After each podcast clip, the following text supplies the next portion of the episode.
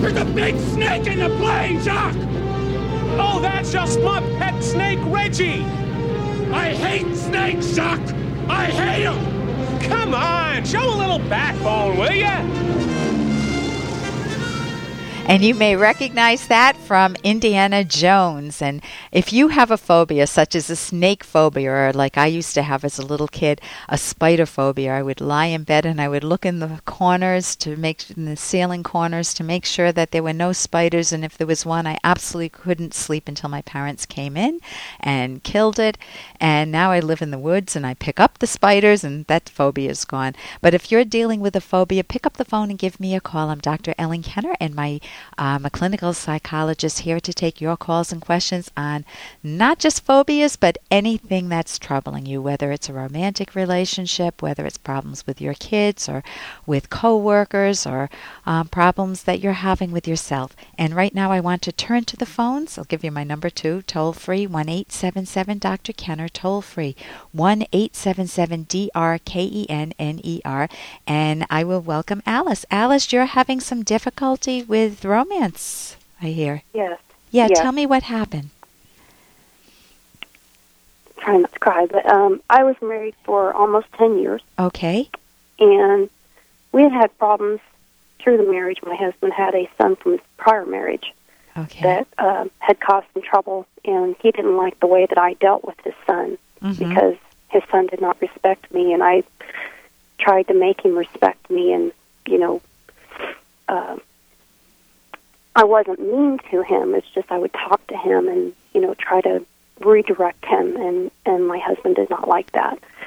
Um, but anyway, I was still willing to work on the marriage, Mhm. and um, my husband decided that that was not going to work.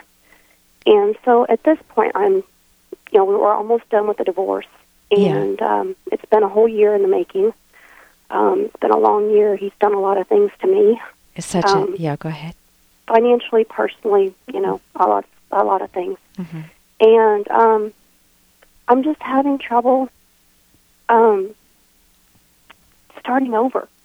You know, how how do you start over after you've loved someone for that long and It- love them so deeply and you got hurt so badly and I mean, I'm I'm trying to even love myself again because I feel like I lost that. I feel like something had to be wrong with me. Okay, so it sounds like you're blaming yourself. If only I had. Why didn't I? And you're beating up on yourself that way. To a point. Yeah. I mean, I, I've thought the whole situation, the whole marriage over, and the only thing I can figure that I did wrong was that maybe I shouldn't have, you know, tried to correct his son, you know, the way I did. Well, then it sounds like you have a very good report card for yourself, then, if that's the only thing. If you look at it from that perspective. I, I've tried to look at everything. You know, I feel like I was a good wife to him. Yeah. Um, I always put him first, in you know, before my, even myself. Okay, maybe that's why you're having a little bit of difficulty loving yourself. Could be, Yeah. but I just I felt like that was what you were supposed to do. You know, when you were in a committed relationship, you put them first, and they put you first. Uh, but then neither of you are first with yourselves, right? True. And what you want to do in a relationship is not lose yourself and be and be in the shadows of the other person. You know who wins if you're always uh, doing something for him and he's always doing something for you. Then who gets lost in the mix? Both of you. Right. So, one of the things you can take away from this is partly to recoup yourself, to uh, restart yourself, is that you want to learn that putting yourself first doesn't mean that you can't have an incredibly wonderful uh, relationship moving forward. And it will be even better because if you love yourself and never abandon yourself in a relationship, never treat yourself as a second class citizen, Right. never put yourself in the shadows, then it, you'll even be more compatible because you'll be honest with him. Uh, for example, let's say that you wanted to have a hobby that was a, a reasonable hobby to have, Right. and he didn't want you to have that hobby, or he didn't. You're Yeah. laughing. Is that the case? Um, that's part of what happened too. I, my heart is in rescuing animals, Okay.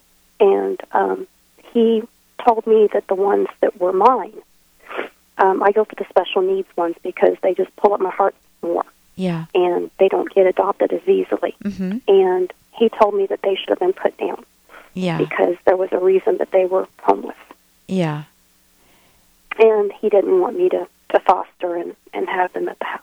Okay, but that So but yeah, that's that's a tricky one because some hobbies, if it were that you wanted to work at an animal rescue place, so let's say that you were wanted to go into veterinary medicine and try to rescue them even biologically, you know, Uh-huh, to sure. save them.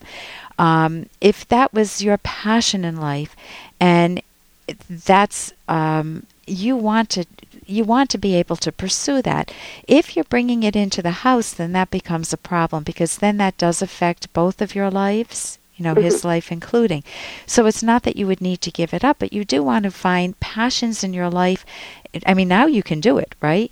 right. Because you you've got that. You're are you living on your own now? Yes, I am. Okay. Um, so, one of the things would be one of the lifelines back to enjoying your own life is to find a hobby for yourself. hmm And um, and also, to, are you working or are you were you a stay-at-home mom? No, I, I was working. I still am. And you still are. Are you enjoying your work? It's all right. Eh. Um, there's a problem that he and I both work at the same place. Oh, that is a problem. So, how often do you see him? Um, maybe once a week. Um, I've started parking in a different spot because we actually work at the same plant site and everything. Yeah. Um, and I've changed my routine, you know, to where I come in earlier and leave later, and um, I don't go to lunch at the same time and that sort of thing. So I try not to run into him. So, but that's self-respecting. That's very good for you. If you're capable of starting to rearrange your life so it's less torture for you, Right. you know, i- if you could change jobs, that may not be feasible. Right. Um, you know, that's another possibility. exactly. Um, if you like the type of work you do, then I you may not want to change jobs. Um, but the no, fact I, I pretty much like where I am, and I've been there nine years, and he's been there ten. So I don't think either one of us are really going to leave. Okay, so here's the here are the key things. Number one is you never want to lose yourself in a relationship. You do have to compromise on a few things. Like my my husband wanted a lot of animals. You guys would have been compatible. we had three dogs, and then you know they passed on because we've been married many years, and we decided not to have um, any more pets.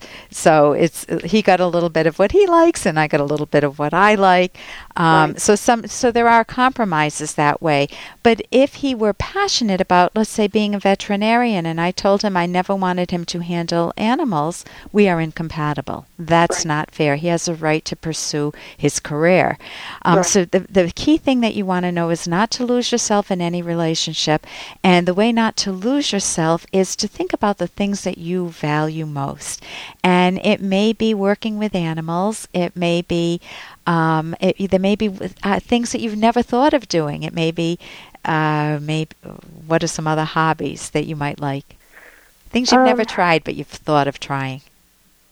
Yeah, it's going to take a little bit of trying to really Okay. discover them. I know um, what- I I've been into a little bit of sewing and um, Okay, there may be those activities. Crochet. If you want to meet somebody, I'll throw out one possibility dance, ballroom dancing. If you don't like it, don't even touch it.